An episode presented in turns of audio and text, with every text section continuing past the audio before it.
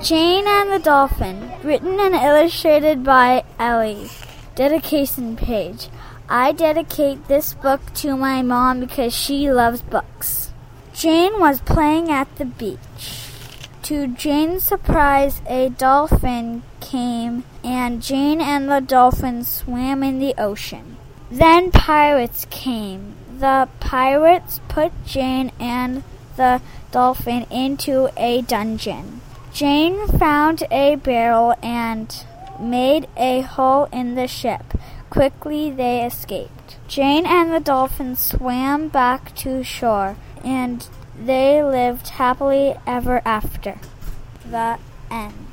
Hi, I am Ellie. I am seven and a half years old. I have a dog named Coco. I have a mom and a dad and one sister and two brothers.